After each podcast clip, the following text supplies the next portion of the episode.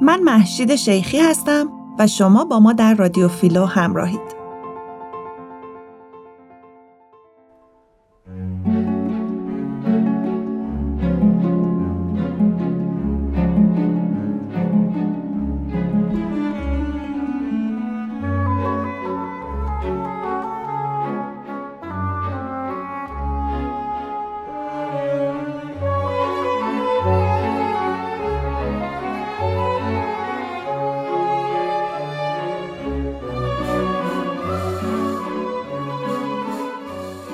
دوستان و همراهان درود در ادامه انتشار اپیزودهای رادیو فیلو تصمیم گرفتیم به مناسبت نوروز جاویدان دو اپیزود به فاصله یک هفته از هم برای شما آماده کنیم و در خصوص این رسم کهن ایران زمین بیشتر تعمق کنیم و ریشه های خودمون رو بهتر دریابیم.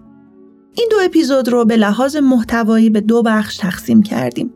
در این اپیزود که اپیزود شماره 9 رادیو فیلو هم هست از فلسفه و بنیادهای نوروز و جشنها یا یسنهای ایران زمین صحبت خواهیم کرد و به ریشه ها خواهیم پرداخت. در اپیزود بعدی منابع تاریخی و ادبی رو تفحص می کنیم و منابع کمتر شناخته شده و کمتر پرداخته شده رو در باب این موضوع با هم ورق خواهیم زد و به آینها و رسوم و به عبارتی شاخ و برگ های پربار این درخت تنومند و ریشهدار می‌پردازیم. لازم به گفتن و یادآوری نیست که بعد از این دو اپیزود نوروزی به روال گذشته خودمون برمیگردیم و ادامه ماجرا رو که بررسی بحث سکسوالیته بود و به ایران دوره اسلامی و فئودالیسم عباسی و جنبش های مخالف خان رسیده بودیم پی می‌گیریم.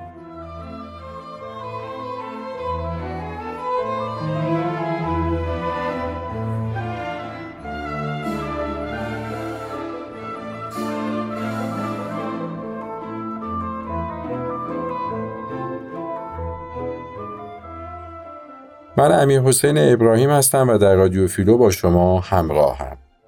موضوع نوروز رو باید با یک نقل قول آغاز کنیم. نقل قولی از میشه فوکو از کتاب بندهش شناسی دانش که مسئله چیستی و کیستی نوروز و مردمانی که فاعل و حامل این معنا بودند رو از لحاظ مفهوم تبارنامه تاریخی می‌تونه یک مقدار روشن کنه و ما رو وارد اون بحثی بکنه که از منظر فیلوآنالیز در پیوند با نوروز مد نظر داریم.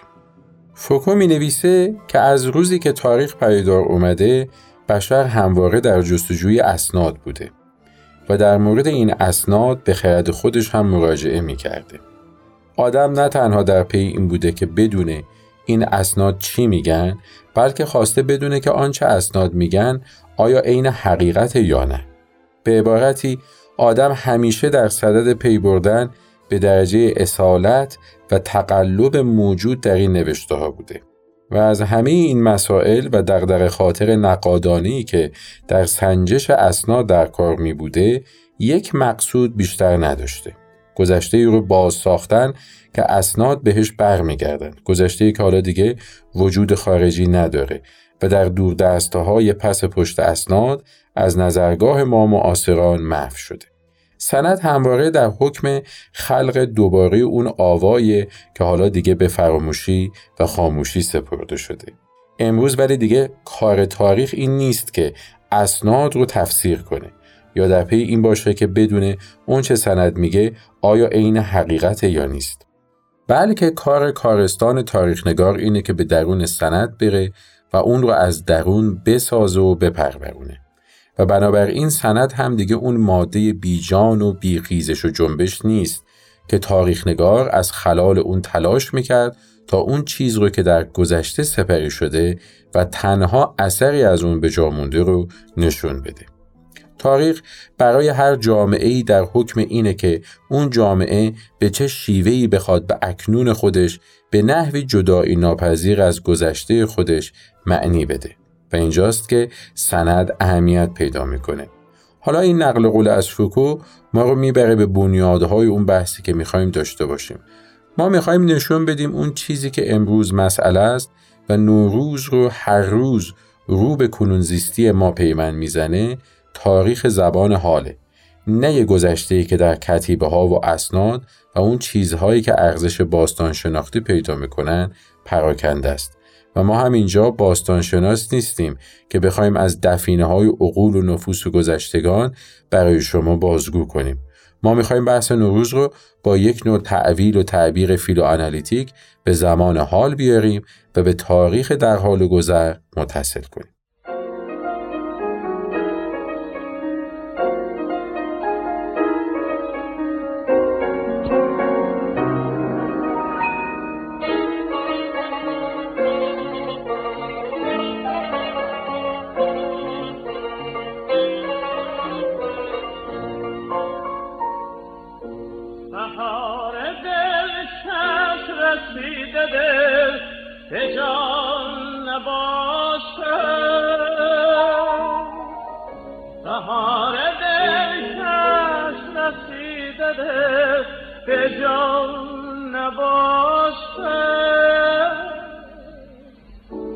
اگر که دل بردمی به فکر من باشه طبیب اگر که دل بردمی به فکر ما نباشه.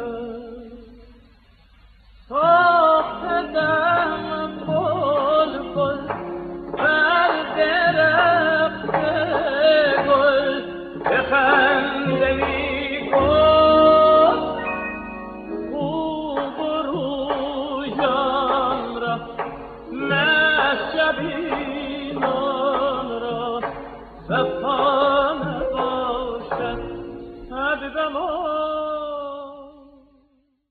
بهار دلکش رسید و دل به جا نباشد از آنکه دل بردمی به فکر ما نباشد. در این بهار ای سنم بیا و آشتی کن که قهر و کین با من هزین روا نباشد. صبح دم بلبل بر درخت گل به خنده می گفت نازنینان را محجبینان را وفا نباشد. به باغ رفتم دمی به گل نظاره کردم چو قنچه پیراهن از غم تو پاره کردم. روا نباشد اگر ز من کنار جویی که من ز بهر تو از جهان کناره کردم. ای پری پیکر سرو سیمین بر لعبت بهاری. محوشی جانی دلکشی اما وفا نداری. ز جشن جمشید جم دلی نمانده خورم. از آن که اهر من را مکان بود به کشور جم. به پادشاه عجم بده ز باده جامی مگر که پادشاه عجم ز دل برد غم. خسرو ایران باد جاویدان به تخت شاهی. دشمنش بیجان ملکش آبادان چنان که خواهی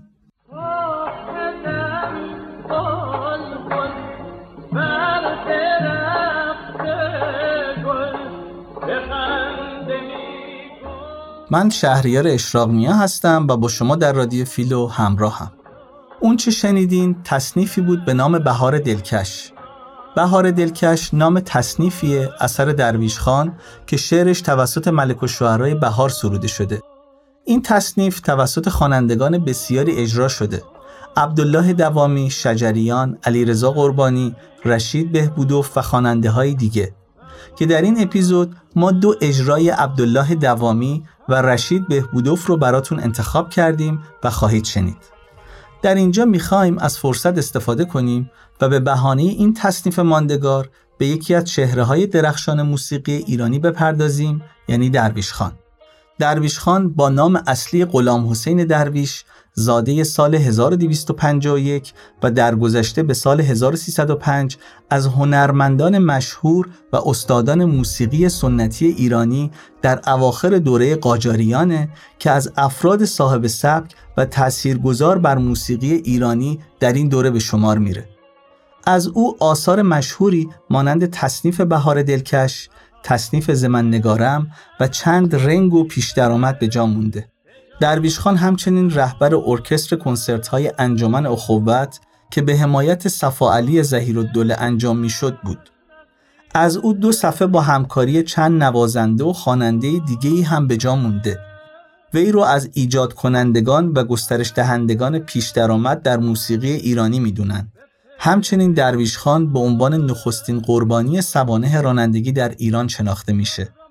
پدر درویش خان او رو درویش صدا می‌کرد و به سبب علاقمندیش به موسیقی و آشنایی اجمالی با تار و ستار کودکش رو به مدرسه موزیک دارالفنون سپرد و درویش خان در آنجا به فرا گرفتن خط موسیقی، نواختن شیپور و تبل کوچک مشغول شد. توی دربار ناصرالدین شاه مردی بود به نام میرزا محمد خان که برادرزن شاه بود و بعدها لقب امین خاقان گرفت و سپس معروف به ملیجک شد. گفته شده وقتی بچه بود گنجشکی دید و اون رو به زبان کردی ملوچ یا ملوچک خواند و به همین نام موسوم شد. از ملیجک بعدها پسری به دنیا اومد و او هم مورد لطف و محبت شاه قرار گرفت تا اونجا که در آغاز ملیجک ثانی یا ملیجک دوم خوانده شد ولی بعدها لقب عزیز و سلطان گرفت به دستور شاه برای ملیجک دوم دسته موزیک مخصوصی شکل گرفت و به استناد به بعضی روایات درویش خان در موزیک ملیجک نوازندگی تبل کوچک را به عهده داشت و آشنایی او با موسیقی از همینجا آغاز شد. غلام حسین به دربار شاه رفت آمد داشت و ساز نوازندگان رو میشنید و به دلیل سابقه آشنایی که با موسیقی داشت به موسیقی و مخصوصا تار علاقمند شد. وقتی موضوع رو با پدرش در میون گذاشت، پدرش ستاری براش تهیه کرد و مقدمات را شخصا بهش آموخت و سپس نزد آقا حسین قلی به تکمیل فن خودش پرداخت و بعد از سالها تمرین در نواختن تار و به ویژه ستار مهارت یافت و بهترین شاگرد استاد خودش شد. بهار دل رسید و دل به جا نباشد بهار دل چشم رسید و دل به نباشد. از اون که دل بستن به ما نباشد. در این بها ای سنم بیا و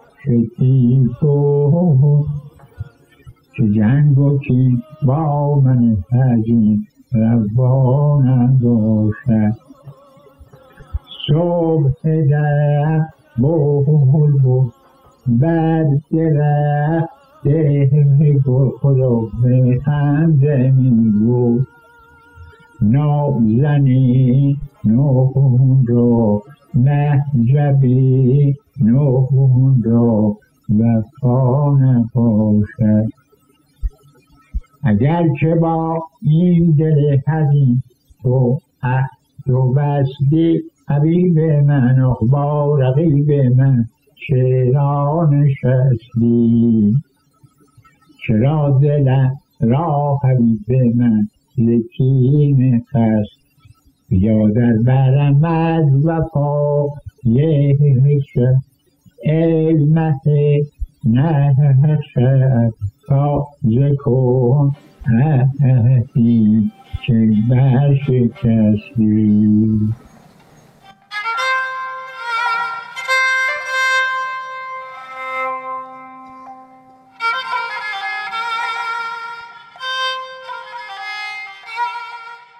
اول باید به این موضوع توجه داشته باشیم که نوروز عبارت است از جشن. یعنی وقتی ما کلمه نوروز رو به کار می‌بریم بلا فاصله میگیم جشن نوروز و جشن در زبانهای باستانی و در رأسشون زبان پهلوی که به هر حال الان موضوع صحبت ماست از لحاظ اتیمولوژیک یک پدیده که بلا فاصله پس از پریشانی از همپاشیدگی نبرد یا فجایع گیتیانه میاد. به عبارتی جشن یک فرج بعد از شدت که بعدها در اون ادب عرفانی دوره اسلامی هم بسیار مورد توجه قرار می‌گیره. به بیان دیگه وقتی که آدمی در مواجهه با آزمونهای هستی سربلند بیرون میاد به خودش یک جایزه ای میده و یک ریتوال برگزار می‌کنه که ما از اون یاد می‌کنیم به یسن و یا در زبان فارسی دری که ما امروز داریم بهش تکلم می‌کنیم جشن. یسن آزادی از انقیاد و گشایش به عالم وجود رو در خودش نهفته داره و به واسطه اون مناسک و شعائری که ما به عنوان یسن و جشن برگزار می‌کنیم و اون شادخاری و شاد باشی این نهفتگی به مقام پدیدارگی و آشکارگی میاد و ما رو با خودمون و اون جهانی که باهاش وارد جدال شدیم و این جدال همواره یک امر تراژیک رو هم در باطن خودش داره وارد یک همزیستی مسالمت آمیز و یک آشتی دگرباره می‌کنه. نکته دیگه این که یسن یا جشن یک ویژگی آینگی در خودش نهفته داره.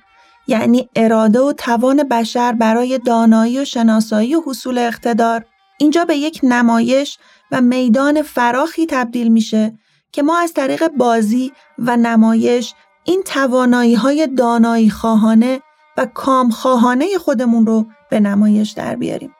نکته دیگه که از حیث فیلولوژیک خیلی مهمه اینه که کلمه یسن از حیث بن و ریشه برمیگرده به واژه یز که ما اون رو در بنداد واجه های دیگه ای چون یزدان و ایزاد و یزته هم در واقع داریم و به چه معناست؟ خواهش، نیایش، گزارش، سپاس، سرور، پایش و بالش در یک کلمه اونچه که به عنوان یسن یا جشن ازش یاد می‌کنیم روش و آداب برپا نگه داشتن هستیه. به گونه ای که بشر رو از درون با خودش آشتی بده و بشر رو در یک فضای دوستانه و رفیقانه با دیگری در پیوند در بیاره. و این همه به افتخار گیتیه که اتفاق میافته. اون کیهانی که اگر ما درش قرار نداشته باشیم قراری و جایی برای ما متصور نخواهد بود.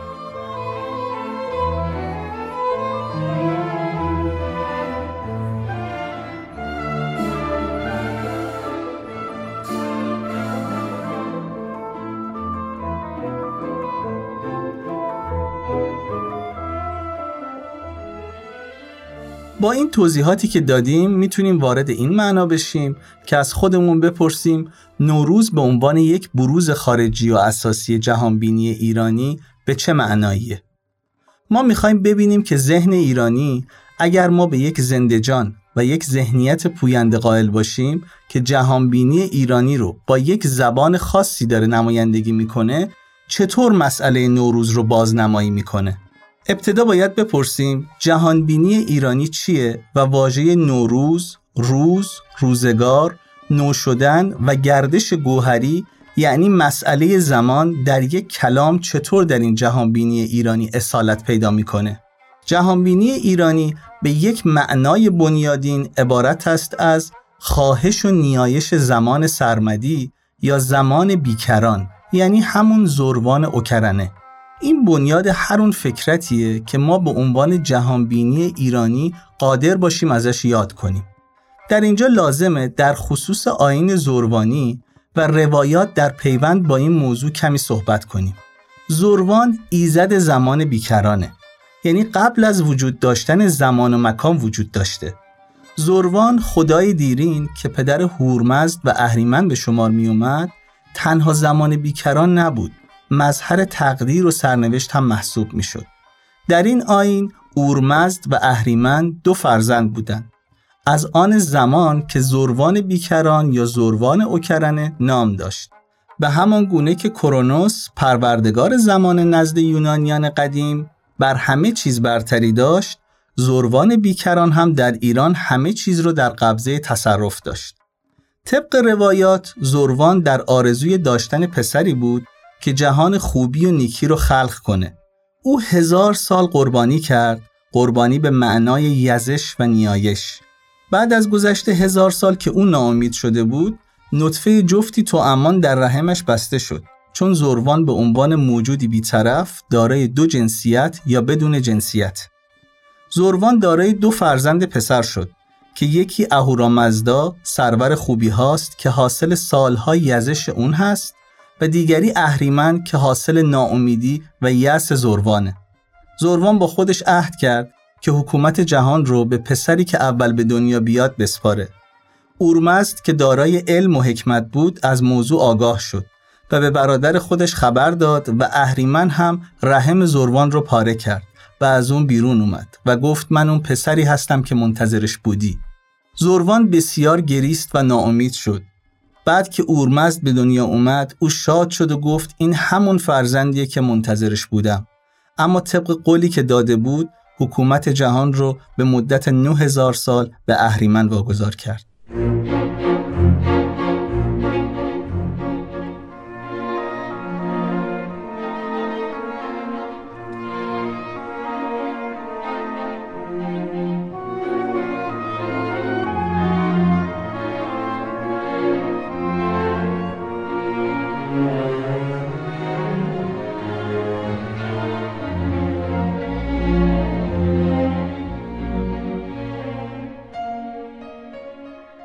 پس ستایش و خواهش و نیایش حرکت بیامان زمان و در این حال اون بازگشت جاویدان که در دل مقوله زمان نهفته است بنیاد ذهن ایرانی رو می‌سازه و خوب این حرکت بی امان زمان در کجا اتفاق میفته؟ در روز و روزگار و به واسطه یک گردش گوهری یا حرکت جوهری کمال یابنده و هر نطفه ای رو که می‌خواد به مقام کمال خودش به روان آفرینندگی و خود آفرینشگری خودش نائل بکنه. این گردش گوهری ایام به صورت یک قانون کمال یابنده و مستمر کانون جهانبینی ایرانی یا همون آین زروانی رو می‌سازه که اصلا بدون اون کلمه ایران و این نوروزی که ما ازش صحبت می‌کنیم بیمعنا میشه. پس ایرانی بودن نه یک قومه نه حتی یک تصور سیاسی از یک واحد امپراتوری گرچه اون هم جای خودش رو می‌تونه داشته باشه بلکه بیش و پیش از هر چیز به قول مایکل اکسفورسی جامعه شناس و ایران شناس برجسته انگلیسی ایران یک امپراتوری ذهنه.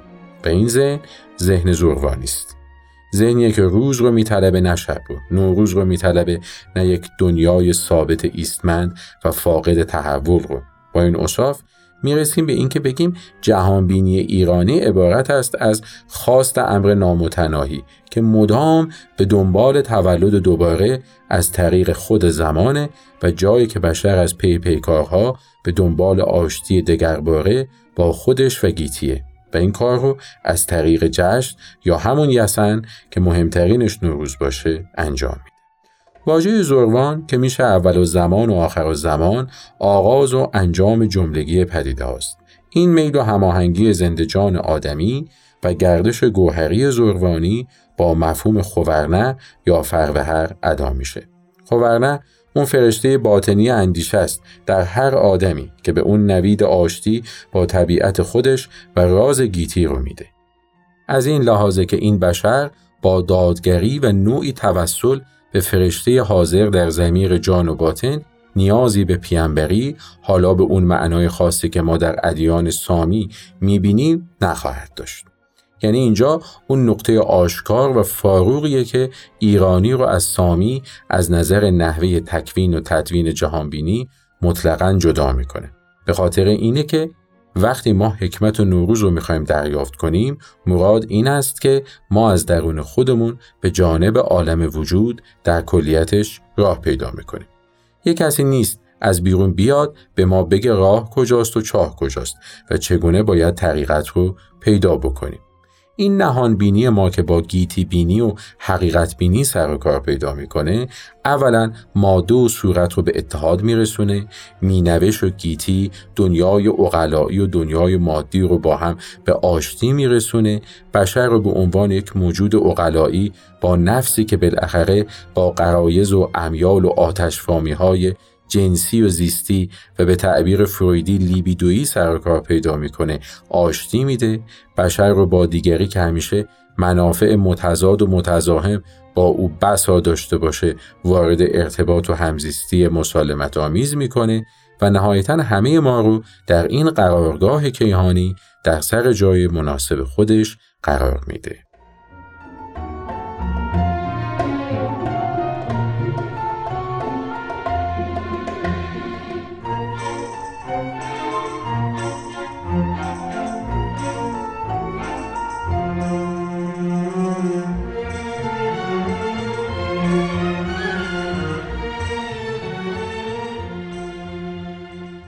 ما می‌رسیم به اون مفهوم بنیادینی که در زبان یونانی میگه دیکه. یعنی گزنوفون به نقل از مقان ایران به نام دیکه ازش یاد می‌کنه و ما در زبان پهلوی بهش میگیم داد. یعنی نحوه برقراری هستی آنگونه که باید. و این نمود و نماد خودش رو در روز نوروز نشون میده. یعنی آینهایی که ما رو به آشتی و همزیستی مسالمت آمیز با جان، با خرد، با دیگری و با گیتی نائل می‌کنه. جهانبینی ایرانی یا جهانبینی زروانی نمیاد میان ماده و روح به یک دوالیسم یا دوتایی قائل بشه و این دوتا رو مقابل هم قرار بده.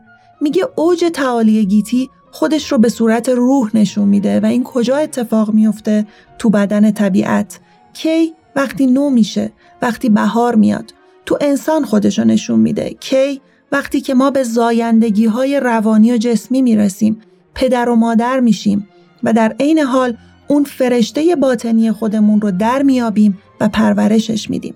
تجربه زیسته خودمون رو به اون فرشته تزریق می‌کنیم و اون فرشته مانند یک نرم افزاریه که با همین غذایی که ما از تجربه زیسته مادی و واقعی به او دادیم به ما راه می‌تونه نشون بده و در واقع ما رو یک تغذیه مجدد می‌کنه. اینها بنیادهای جهانبینی ایرانی است که به عنوان یک نحوه تفکر فلسفی یا تفکر حکمی می‌تونیم ازش یاد کنیم. پس وقتی بحث از نوروز و مهرگان و صده و گهنبار و غیره که بعد به تفصیل در موردشون حرف می‌زنیم می‌کنیم مرادمون اینه که این حکمت خاص ایرانیه که به واسطه آینهای زروانی داره خودش رو به واسطه این شعائر و مناسک نشون میده. نه اینکه صرفا تصور کنیم که اینها یک تعداد آین هستند در پاسداشت طبیعت. این گمراهی بسیار بزرگیه که ما نسبت به این مفهوم نوروز یا به طور کلی جشنها و یسنهای گوناگون ایرانی که ما در این دوران داشتیم از ازمنه باستان تا امروز پیدا بکنیم. مسئله قلبه نور بر ظلمت، قلبه خیر بر شر، مسئله جدال بزرگ میان یزدان و اهریمن که با ظهور هوشیدر ما و سوشیانت بناست که بالاخره به انجام و فرجام قایی خودش برسه یعنی نور پیروز بشه.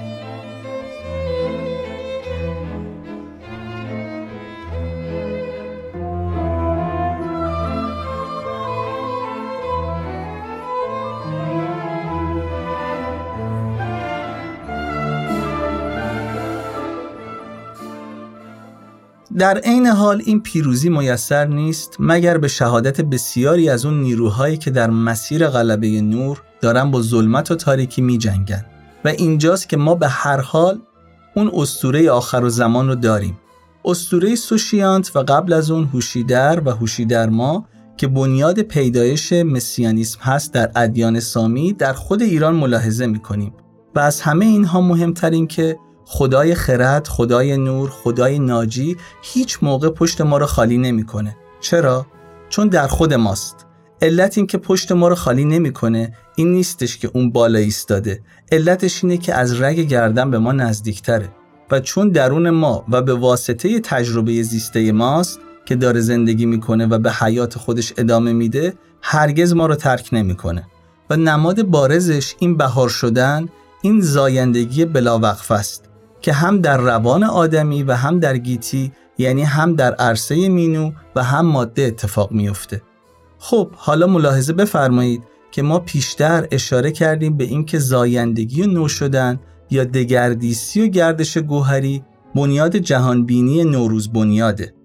یعنی اون نگاهی که نوروز رو در کانون فهم جهان می‌گذاره اعتقاد داره به قول ملا صدرا یا صدر المتعلهین به حرکت جوهری استکمالی یعنی هر اونچه که در جهان پدیدار میشه یک کمالی داره و یک قایتی داره و برای نیل به این قایت باید بجنبه و این جنبش رو مدیون نیروی بیرون از خودش نیست در جوهر خودشه در بنیاد و سرشت خودش و سرنوشت خودشه.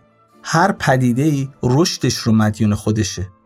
روز روزگار و حرکت بی گیتی هم به نیروی جز خود و بیرون از خود برای این جنبش و خیزش محتاج و فقیر نیست. و اگر آدمی این حکمت رو دریافت بکنه می‌فهمه که باید بر خودش تکیه بزنه و به طبیعت و بنیاد سرشتین خودش قائم بشه که بتونه مثل گیتی رفتار بکنه. یعنی خودش رو با این عالم وجود هماهنگ بکنه و برای اینکه بتونه این کار رو بکنه باید بتونه بازیش رو یاد بگیره. و این بازی عبارت است از نمایشی که ما به نام نمایش آمدن بهار ایفا می کنیم.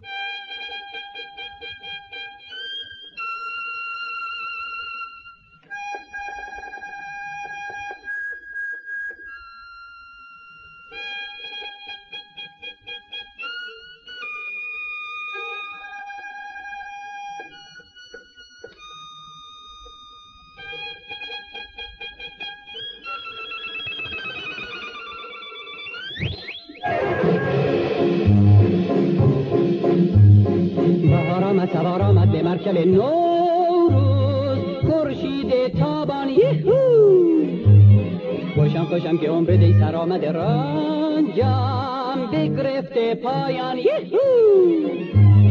بیا که خوش کنم دلم به روی تو شادم. کن در این نو بهاران. دور سرما رفته غم به یک جا رفته پا به کوبین یاران. به من تو بادا سال نو فرخنده به سال نو گردد ما را لب پر خنده ستاره بختت چون مهر تابنده. به همه کسان به همه یاران خوش و خورم روزگاران. آیه هفتین رو به آینه خوشتر چه باشد؟ شم و جم و جام زرینه خوشتر چه باشد؟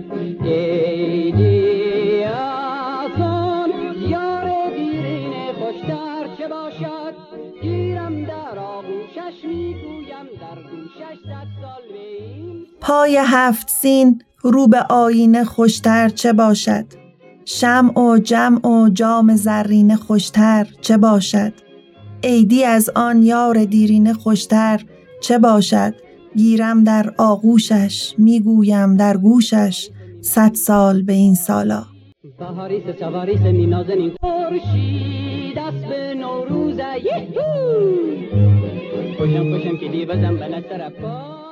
اون چه شنیدین والس نوروزی بود اثر احمد آشورپور احمد آشورپور در 18 بهمن 1296 در قاضیان بندر انزلی به دنیا اومد.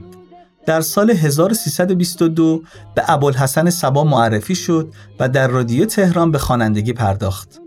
و بعد به دعوت روح الله خالقی با انجمن ملی موسیقی همکاری کرد و در رادیو هم فعالیت داشت. در عرصه هنر آشورپور آهنگساز، ترانه پرداز و خواننده‌ای با صدای گرم و رسا بود. ترانه هاش رو نه تنها مردم گیلان که بسیاری از مردم در سایر نقاط ایران ورد زبون داشتند. اولین بار آشورپور با توصیه ابوالحسن سبا به رادیو رفت و در اون زمان او و معتمد وزیری از اهالی کردستان اولین کسانی بودند که ترانه های محلی رو به عرصه رادیو آوردن. او به خوندن ترانه های مردمی پرداخت ترانه هایی که رنگ و بوی زندگی مردم کوچه و بازار مردم زحمتکش و توی دستان رو داشت. آشورپور در عرصه هنر خلاق بود. او به خوبی می‌دونست که هنر وقتی زنده است که مانند هر پدیده زنده دیگه در کار دفع و جذب باشه. موسیقی آشورپور نه تقلید مبتزل از موسیقی غرب بود و نه بیان ساده و بلاواسطه ملودی های تکراری مردم کوچه و بازار. موسیقی آشورپور بازآفرینی خلاق و هنرمندانه موسیقی فولکلور و مردمی بود. امید عنصر شاخص محتوای ترانه های آشورپور بود. مردمی که در پهنه شالیزارها به جنگ زالوها میرن تا زندگی رو پیدا کنن نمی‌تونن با یأس فلسفی زندگی کنن. اونا موسیقی امیدبخش و نشاتاور می‌خوان. موسیقی که طوفان دریا رو به کلام بیاره و در قوقای جمعه بازار گرمی خون سرخی رو که در گونه های دختر عاشق جریان داره به عرصه کلام بکشونه. ترانه های آشورپور آکنده از امید بود.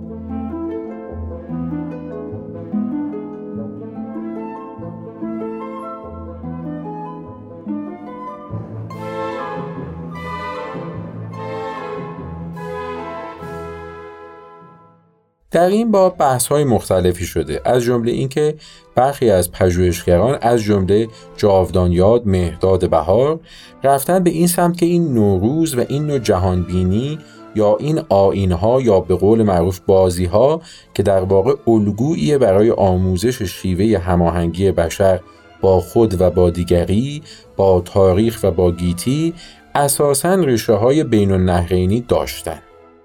یعنی از تمدن ایلام یا آکاد یا بابل نشأت گرفتن و بعدا هخامنشیان آمدن و این آینها رو قبول کردن و به تدریج مثل البسه هخامنشی که اغلبش البسه بابلی بوده یا خطوط و الفبای هخامنشیان که معخوز از ایلامیان می بوده اینها هم به تدریج جا باز کرده و در میان ایرانیان مرسوم شده و جا افتاده. ولی واقعیت امر اینه که پژوهش‌های نوین چیز دیگه ای رو نشون میده. یعنی تا یه اندازه ما ناگزیریم با زندیات بهار مخالفت داشته باشیم و اون هم اینه که اساس داستان نوروز برمیگرده به سومر که تمدنی باستانی تر و عتیقتر از آکاد و بابل و ایلام. در واقع یک بنیادیه که خیلی پیشتر از اینکه آریایی ها وارد قاره فلات ایران و شبه هند و جاهای دیگه توی این منطقه شرق نزدیک بشن ما این داستان سومر و فرهنگ و تمدن سومری رو داشتیم. و پژوهش های متأخر نشون میده که سومریان مردمی بودند مرتبط با جبال زاگرس که خب در جستجوی غذا در جستجوی یک جانشینی که اساسا یک حرکت مهم تاریخی به تدریج به سمت اون دلتای میان رودان میانگاه دجله و فرات که کشور عراق امروزی باشه حرکت می‌کنه. پس های مردم سومر میشه زاگرسی و ماتیکانی یا همون مادی. مادی های قدیمی که در منطقه غرب و شمال غرب ایران زندگی می‌کردند و کردهای امروزی در واقع فرزندان اونها به شمار میان و اینها الزامن هم ریشه های آریایی ندارن. یعنی مردمانی که پیش از اومدن آریایی ها در مجموعه جبال غربی ایران بود و باش داشتند و لازم نیست ما تصور کنیم هر اون پدیده ای که حالا از ایران برآمده با این تعبیری که ما امروز می‌شناسیم الزامن آریایی و در مفهوم تیر شناختی یا انسان شناختی کلمه هندو اروپاییه.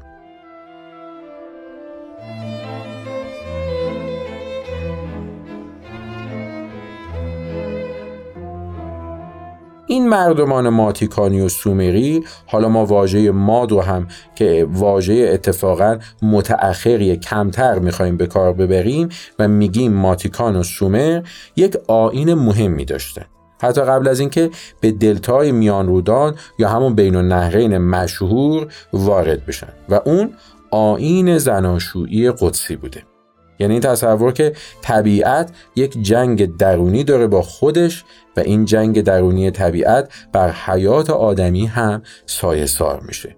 و به همین دلیل ما هم یک حالت جنگی با خودمون داریم. به قول مولانا موسی با موسی اندر جنگ شد. درون خود ما در روان ما در زمیر باطن ما همیشه جنگی در کار هست.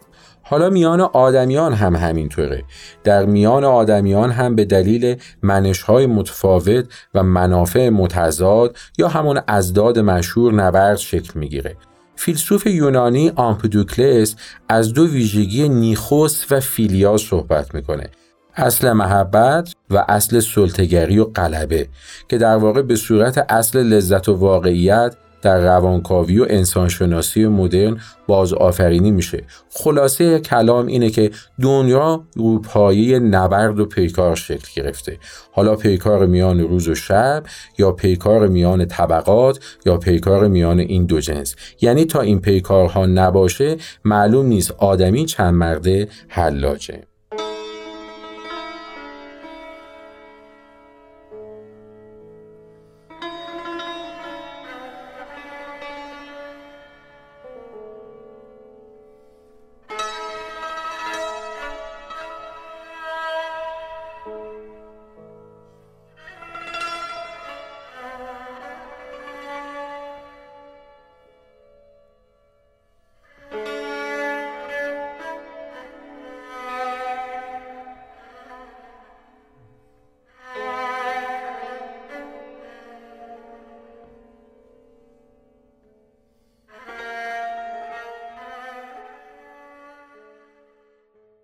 در نتیجه می‌گفتن این نبرد همه علیه همه هم قرار نیست که تا ابد ادامه پیدا کنه. یه جای این جنگ باید جای خودش رو به آشتی و همزیستی بده. در نتیجه همونطور که بین زن و مرد یک جدالیه به دلیل اینکه این دو موجود بس بسیار با هم متفاوت و حتی متضادن و در عین حال این پیکار خودش رو به صورت عشق نشون میده و نهایتا به زایش و بالش و پایش بشر منجر میشه این جدال های موجود در عالم هم باید در یک حرکت رجعت ازلی در یک نقطه‌ای به یک همزیستی بدل بشه. بعد البته دوباره می‌بینیم که این همزیستی به تضاد میره و از نوع این تضاد به همزیستی میاد. ریشه ایده بازگشت جاویدان که توسط میرشا الیاده و البته در فلسفه نیچه مورد تحلیل قرار می‌گیره همینجاست یعنی همین عقیده باستانی سومری است که همزیستی بعد تضاد بعد جدال بعد دو مرتبه لزوم به آغاز یک دوره جدید همزیستی و آشتی که خودش رو به صورت نمادین و البته مادی با آغاز فصل بهار نشون میده و این خیلی مسئله مهمیه.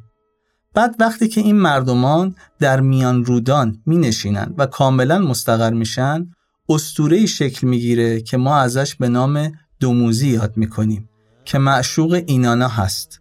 یعنی ایزدبانوی سرشاری و عشق و حرکت و حیات و البته جنون.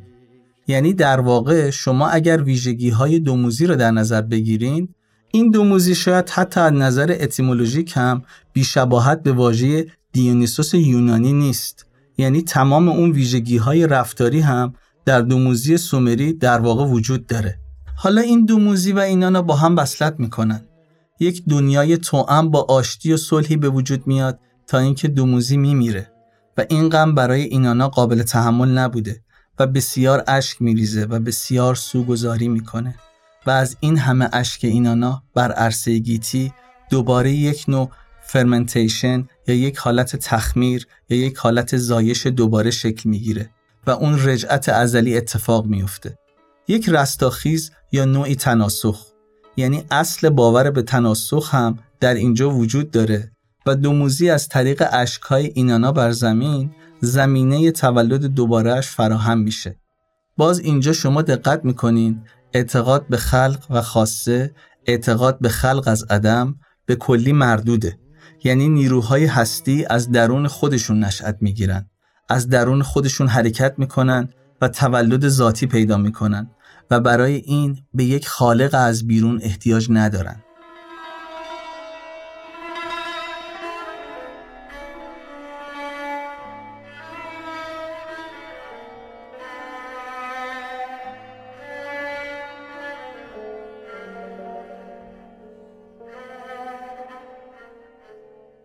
پس ما اینجا با یک ساخت و با یک لازمه ذاتی مواجهیم. حیات و زندگی در جریان بعد مرگ اتفاق میفته، آین سوگواری اتفاق میفته، رستاخیز اتفاق میفته و نوروز به وجود میاد. یعنی وقتی دوموزی روز اول بهار برمیگرده سومری میگه نوروز شد. پس دوموزی ریشه و بندهشن اون عقیده به خدای زنده یکتاست که برای نخستین بار در فرهنگ دینی سومری متولد میشه و یک پایه برای یکتاپرستی که با بنیاد مصری یکتاپرستی که اندکی بعدتر توضیح خواهیم داد متفاوته. تمدن سومر که بعد میاد با عقاید زروانی ایرانی ترکیب میشه و زمینه ظهور دولت جهان هخامنشی در تقابل با دولت شهر یونانی رو ایجاد می‌کنه و آنچنان که هگل در کتاب خرد در تاریخ بیان می‌کنه این نخستین دولت تاریخ که دولت جهانه و دولت شهر نیست این تمدن و فرهنگ سومری تمدن زندگی و فرهنگ زندگیه. ستایش نیروهای بالنده دیرنده و پوینده است. ستایش زن و زنانگیه. ستایش تن و تنانگیه. ستایش همامیزی و همخوابگیه. ستایشگر تمام نیروهای زنان است. ستایشگر تمام نیروهای مردان است. در تقابل با این تمدن مصر، تمدن مصر تمدن مرگ، تمدن بعد از مرگ. انگار تمام برنامه ریزی ها و داستان هایی که میچینیم بابت اینه که چطوری بمیریم و چگونه اون مسیر پرخار و خطر و شگفتانگیز بعد از مرگ رو بتونیم طی بکنیم و به عوالم بالا برسیم. در تمدن مصری ما باوری پیدا می‌کنیم به تدریج از دوران اخناتون و ملکه نفرتیتی به بعد باور به آتون یا اتون یعنی پدیده فاقد تخمه و تیره. خب هر پدیده ای رو شما در گیتی نگاه می‌کنین تخمه و تیره ای داره. منشأ پیدایش و ویژگی ها و کرکتر معینی داره.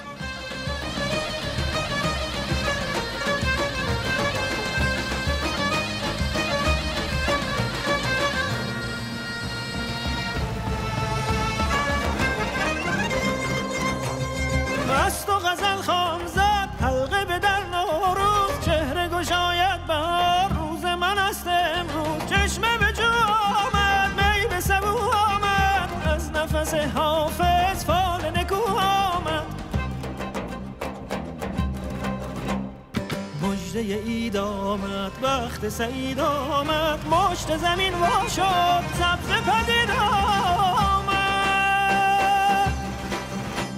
سبزه یار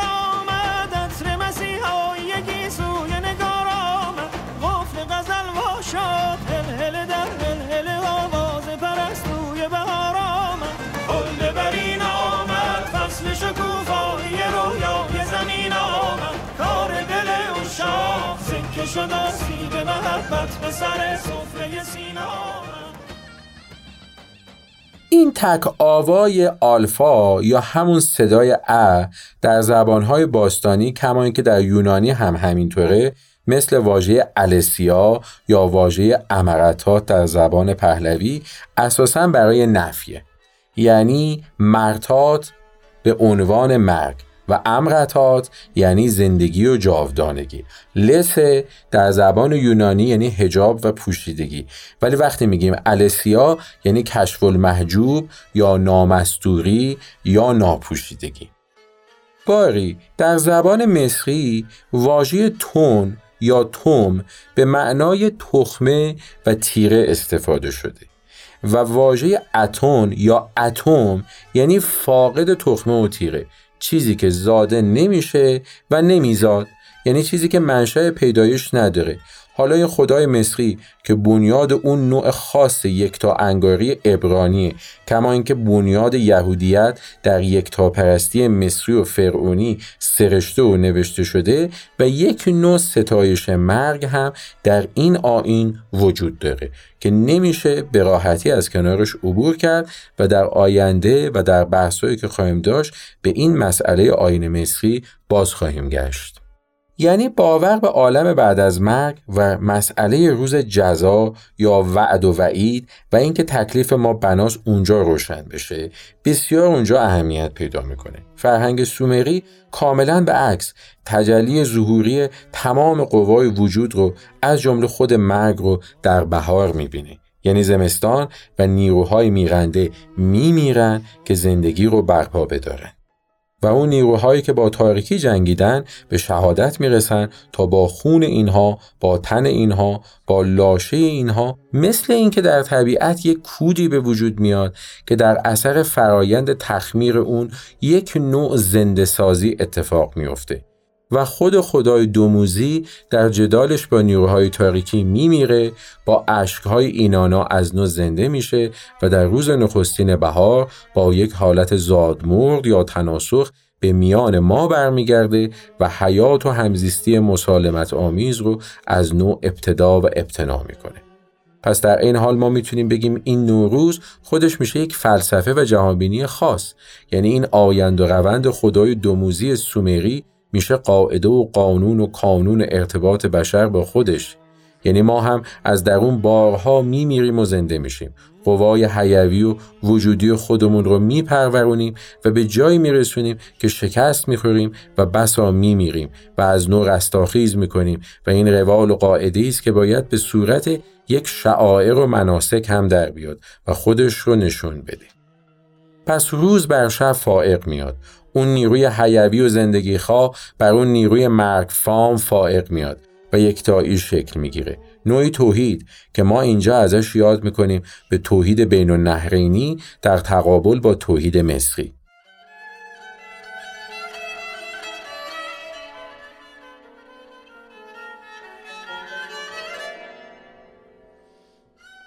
این توحید بین النهرینی که در واقع نوعی توحید اشراقیه در تقابل با توحید مصری و بنیادی میشه برای اون آینهای بزرگ ایرانی که بعدها به وجود میاد.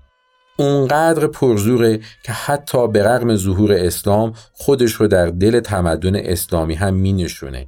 یعنی در این قواعدی که نقل شده از امام جعفر صادق که آقای دکتر علی بلوک باشی در کتاب جشن نوزایی آفرینش آورده و همینطور آقای جابر عناصری در کتاب پیک های نوروزی فرهنگ عامه نمونه ها و احادیث فراوانی مرتبط با تقدیس بهار آورده شده و همینطور لزوم برگزاری آین نوروز و تاییدش از نگاه اسلام.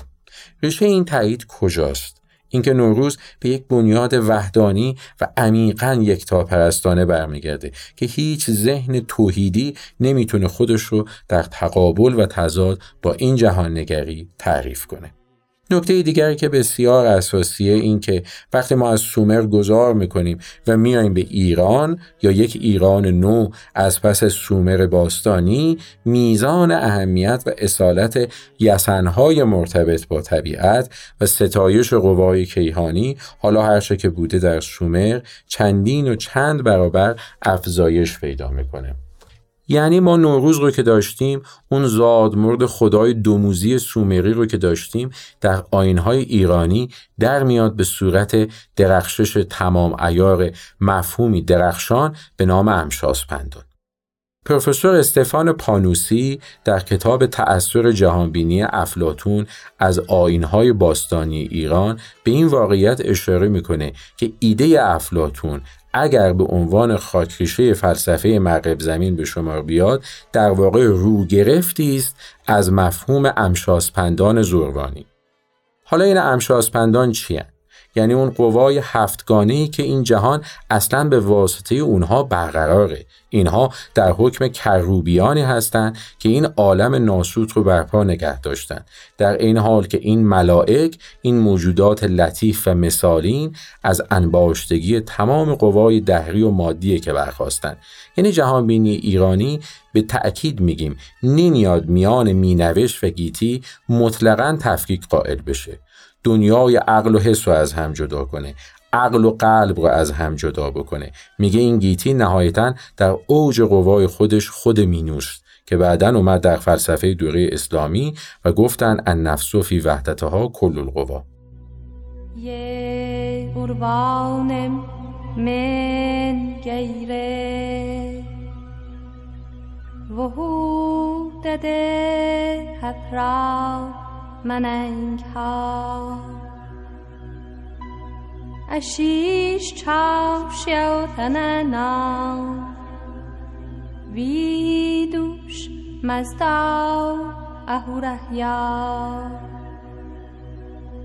یوت ایسای تواچا اوت خسای ایش الشهیا اما از امشاسپندان نام بردیم و جا داره در اینجا توضیحی در مورد اونها بدیم. این واژه در زبان پهلوی به کار برده شده و به معنای جاودانان پاک یا مقدسان بیمرگه یا اون کسانی که ما به عنوان نامیرایان فوزونی بخش می‌شناسیم. ترکیب شده از دو جز. امشه به معنای جاویدان و بیمرگ و سپنتا که در فارسی امروزی ما با واژه سپنتا می‌شناسیم به معنای پاک در این حال به خاطر داشته باشیم که سپنتا یا همون سپنتای امروزی به معنای اندیشه هم هست یعنی به یک معنی در ساختار زبان پهلوی اندیشیدن و پاک نهادی یا نیک نهادی در یک معنای واحد و اساسی به کار برده می شدن. در عین حال سپنته مقدس هم هست. اندیشیدن به آدمی اندیشیدن به گیتی به گذشته و حال و آینده مقدس و در عین حال فزونی بخشه. باری شش امشاسپند به شرح زیل هستند. بهمن یا همان وهومن به معنای منش نیک و نگهبان جانوران.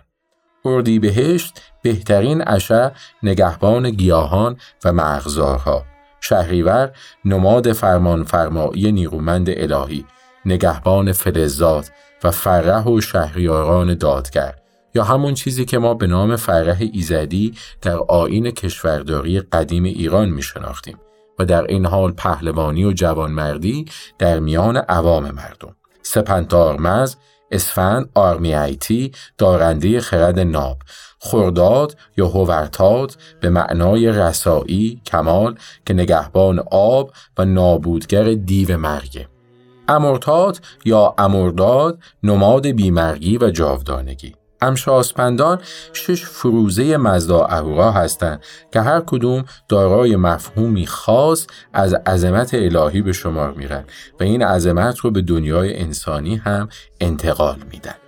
مطابق باورهای جهانبینی قدیم میترایی که در آینهای زربانی و مزدایی هم ادامه پیدا می‌کنه امشاسپندان ایزد روی زمین برای گسترش صلح، دادگری و عدالت به شمار میرن و هر کدوم از اونها مسئولیت محافظت از یکی از این نیروهای کیهانی یا گیتیانه رو بر عهده دارن. امشاسپندان در واقع واسطی هستند میان آفرینشگر و مخلوقات راهبر نیکوکاران به پردیس هم به شمار میاد گاهی در تفسیرهای جدید دینی مزدایی امشاسپندان رو به عنوان صفات مزدا اهورا معرفی کردند. در واقع بیراه نیست اگر بگیم تز اسماء الله در عرفان اسلامی رو گرفتیه از امشاسپندان مزدایی. در عقاید امروزی زردشتیان امشاسپندان مفهوم اساتیری خودشون رو ندارن و صرفا به عنوان اسما یا صفات و فروزه های مزدا اهورا یعنی خدای یکتا و سرور دانا نامشون یاد میشه. باری در جهانبینی مذهبی زرتشتی اندیشه نیک و خرد یا همان وهومن و بهمن راستی و دادگری و قانون اشاوهیشتا یا اردیبهشت نیروی پسندیده اهوراهی خشتها یا شهریور، مهر و مدارای افزاینده، سپنتا آرمیتی یا سپنتا آرمز پایه های دینیه که انسان رو به خودشناسی و رسایی یا هوارتاد و جاودانگی امرتاد یا امرداد میرسونه.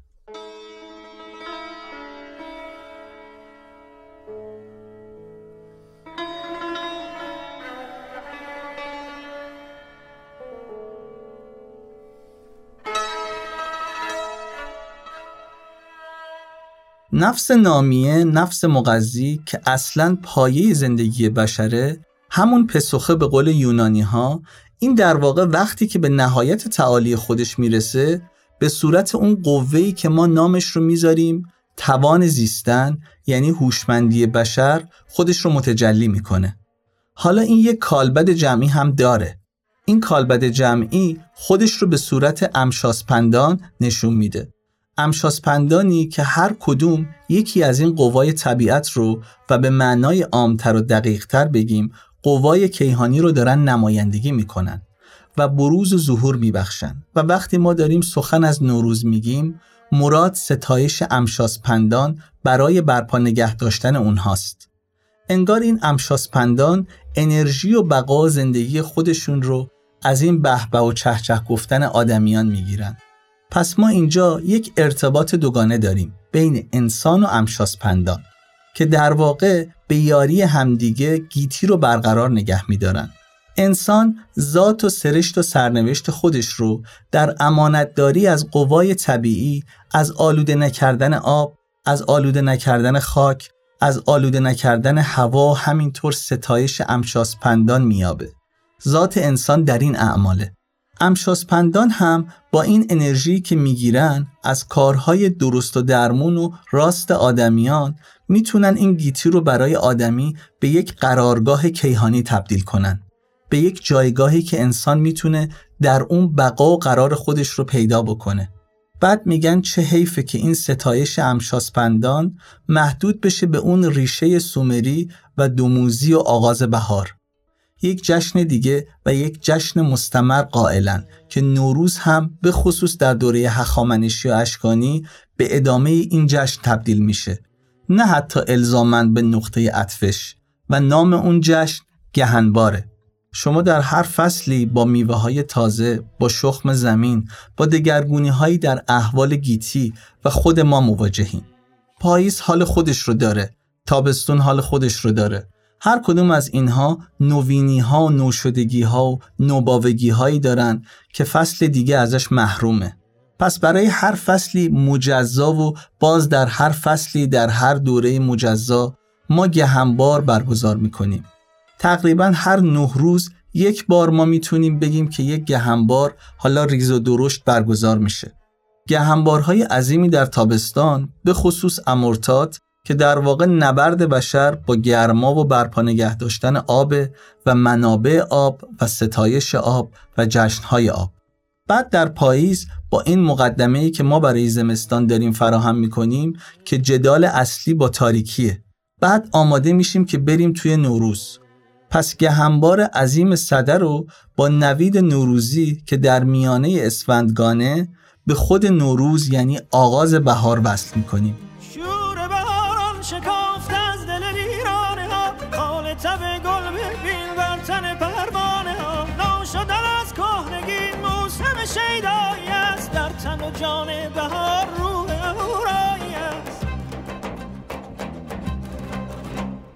تخت چمن سبزه دولت جمشید شد. همت کوروش بلند بار دگرید شد. موسم شیدایی است فرصت مجنون شدن از گرده لیلایی است. ای که بهاران رسید فصل فراوان شدن میوه گم گشته زیبایی است. بانگ طرب ساز کن هنجره در هنجره آواز کن. فکن از ره سرمک گذری هم به سرا پرده شهناز حالا اینا بابت چیه؟ این حرکات و سکنات بابت چیه؟ یک ذره غم توش نیست چون غم یعنی کفران نعمت این قوایی که همشاسپندان در اختیار آدمیزاد گذاشتن از خرد، از هوش، از جان، از توانمندی های جنگاورانه و پهلوانانه، زایش و صاحب فرزند شدن و لذت بردن. هر کدوم از اینها رو که ما نادیده بگیریم یک درجه کفران نعمت کردیم. امشاسپندان فرح ایزدی رو بدین سان از بشر می‌گیرن و بشر رو در حجاب میندازن. حالا فونکسیون یا کارکرد فرهنگی این گهنبارها، صده ها، مهرگان، خود نوروز از چه قراره؟ نیایش، شادباش و پرسه. یعنی ابتدا ما این قوای امشاسپندان رو این قوایی که ده رو حیولا در اختیار ما گذاشتن که بتونیم باهاشون زندگی کنیم و به درجه هوشمندی و خردمندی و رازداری برسیم ستایش می‌کنیم.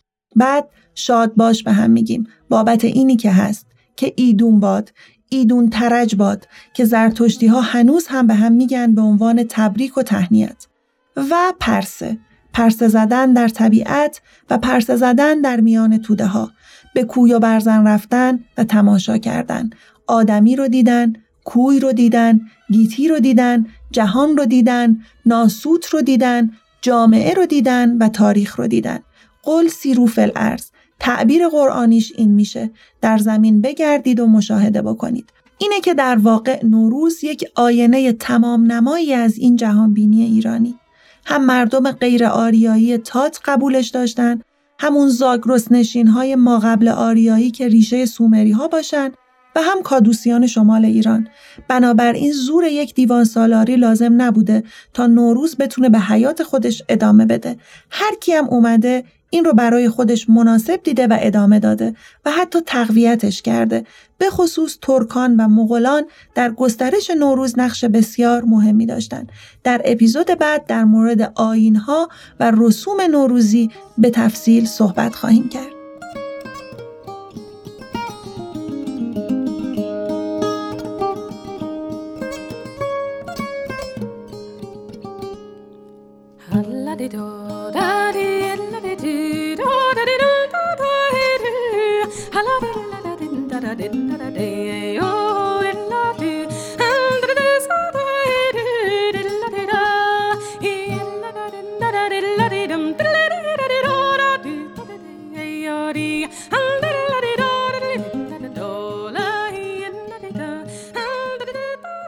این اپیزود در اسفند ماه سال 1400 ضبط شده و در یکم فروردین ماه 1401 در دسترس شما دوستان عزیز قرار خواهد گرفت. راویان این اپیزود امیر حسین ابراهیم، شهریار اشراقنیا و محشید شیخی هستند. محتوای اپیزود به طور مشخص توسط امیر حسین ابراهیم آماده شده و پژوهش های مرتبط توسط محشید شیخی صورت پذیرفته. کارگردانی هنری و آماده سازی متنها توسط مهشید شیخی و شهریار اشراقنی انجام شده. ضبط پادکست در اسفندیار استودیو انجام شده و میکس و mastering صدا توسط محمد رضایی صورت پذیرفته. با سپاس از سهیل فاتحی عزیز بابت همراهی با این اپیزود رادیو فیلو. ما رو در اینستاگرام رادیو فیلو می‌تونید دنبال کنید که در اونجا بخشهایی از محتوای مربوط به هر اپیزود رو برای شما به اشتراک می‌گذاریم.